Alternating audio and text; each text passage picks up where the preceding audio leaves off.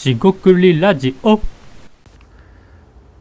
こんにちは。しごくりラジオのおはしです。今回もしごくりラジオを始めていきたいと思います。えー今回ですね、ビジネス書ではないんですけども、その本を読むとか、えーまあその習慣とかですね、えーその時間ですね。何であるかとか、えーその時間って何だろうなってことと思いましたんで、そのことについて話していきたいと思います。今回もどうぞよろしくお願いいたします。は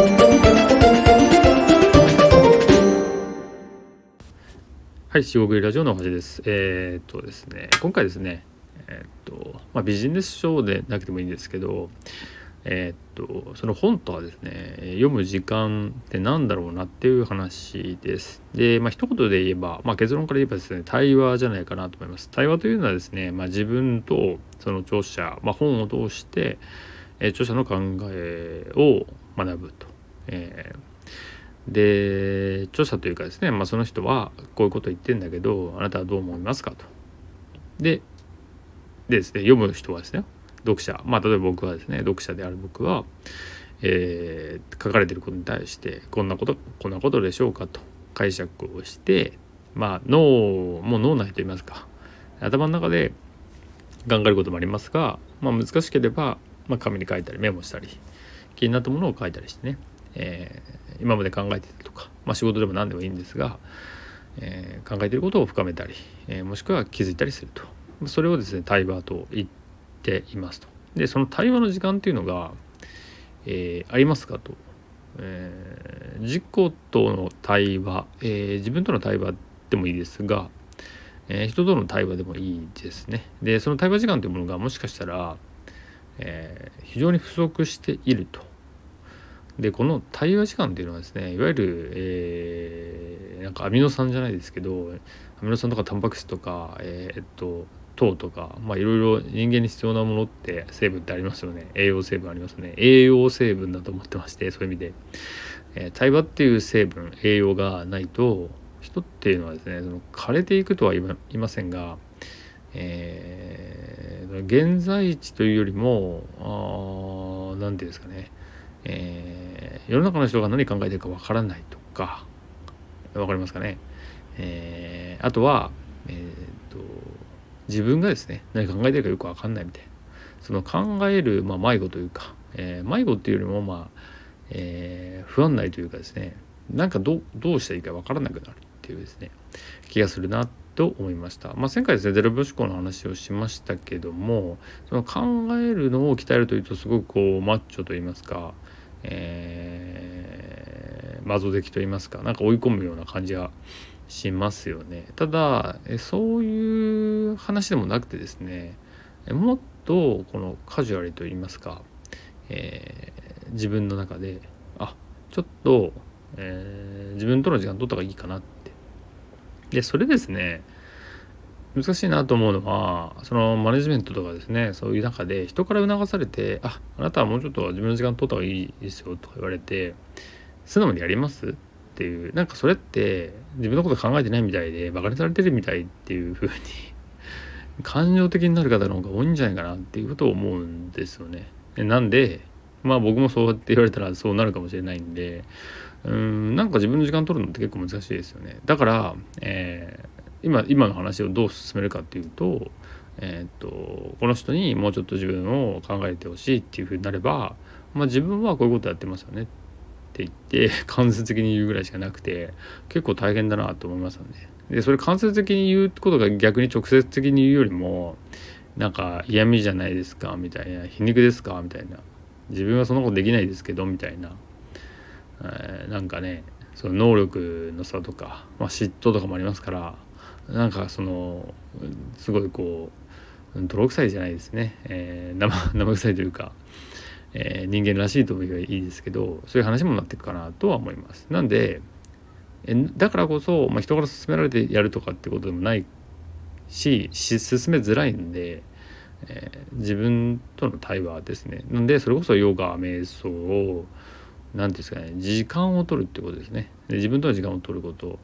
でですね僕自身まあまあその本を読むことっていう話はもちろんしたんですけど、まあ、近い感覚としてですよ。セルフレビューっていうのをやってましてこれを今の状況はどうかってことをまあ書きつけていく書き出していく感じです。まあ、仕事の状況とかもそうですし、えー、今考えていることをまあその時間に、えー、こんな風にしたらいいかなとか、えー、これは良くないなとかね。そういうことをもう素直に書いていく、えー、時間をとっています。日記でもない。日記とは違いますけどまあこれ何でしょうね。なかなか表現しづらいんですけどまあでも、えー、自分との対話の時間っていうのに近いかなと思ったりします。で本を読む時も結構そういうのに近いかなと思います。そういう意味ではですね瞑想みたいなやつとかえー、何ですかねこう、まあ、ジャーナリングっていうんですかね、えー、自分の思ったことを、えー、なんだろうな。感じたことを思ったままに書くとか。まあ、えー、対話の場だったら、えー、自分が思ったことをまあ人を、まあ、傷つけるね、えー、意図はないですよっていうふうには、えー、しなきゃいけないですが思ったことを言う。あの思ったことを言うというと愚痴のオンパレードになるっていうのはその何て言うんですかね、えーと対話っていうのがうん対話ではないですよね。なんか言いたいこと言ってるだけなんでその違いは、えー、ちょっとここでは割愛しますけどまあそれを全然違いますと。で、えー、もうまあもっと深い信頼関係とかがね、えー、あるっていう意味ですよね。そうするとですね多分その愛みたいなことになっていくと思いますしそこはまた変わってくるんですが、えー、そういうセルフレビューですねだから、えー、瞑想ジャーナリング、えー、セルフレビューまあ振り返りえー、まあ、語るとかもそうですよね。えー、っとまああとは、まあ、ファシリテーションがねちょっとビジネスファシリテーションちょっと違ってくるんですがなんか意味合いが。うんまあ、そんなところでそれはですね結構似たような概念かなと思ったりしています。つまり自分との時間とか対話とか、えー、自分の感じたことを出すっていうことですよね。でこれをトレーニングと訓練っていうとちょっと嫌っていう人もいるかもしれませんが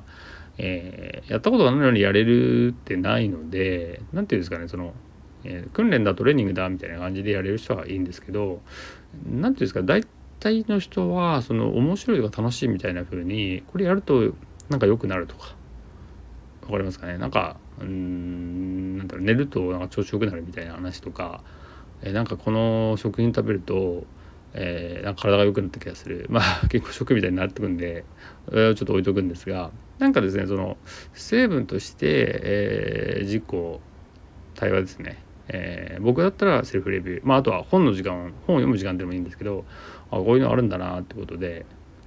著者の考え方を入れつつもそれをそのまま入れるわけじゃなく鵜呑みするわけじゃなく自分はどう考えるかって時に出てくるのが多分自分の考え方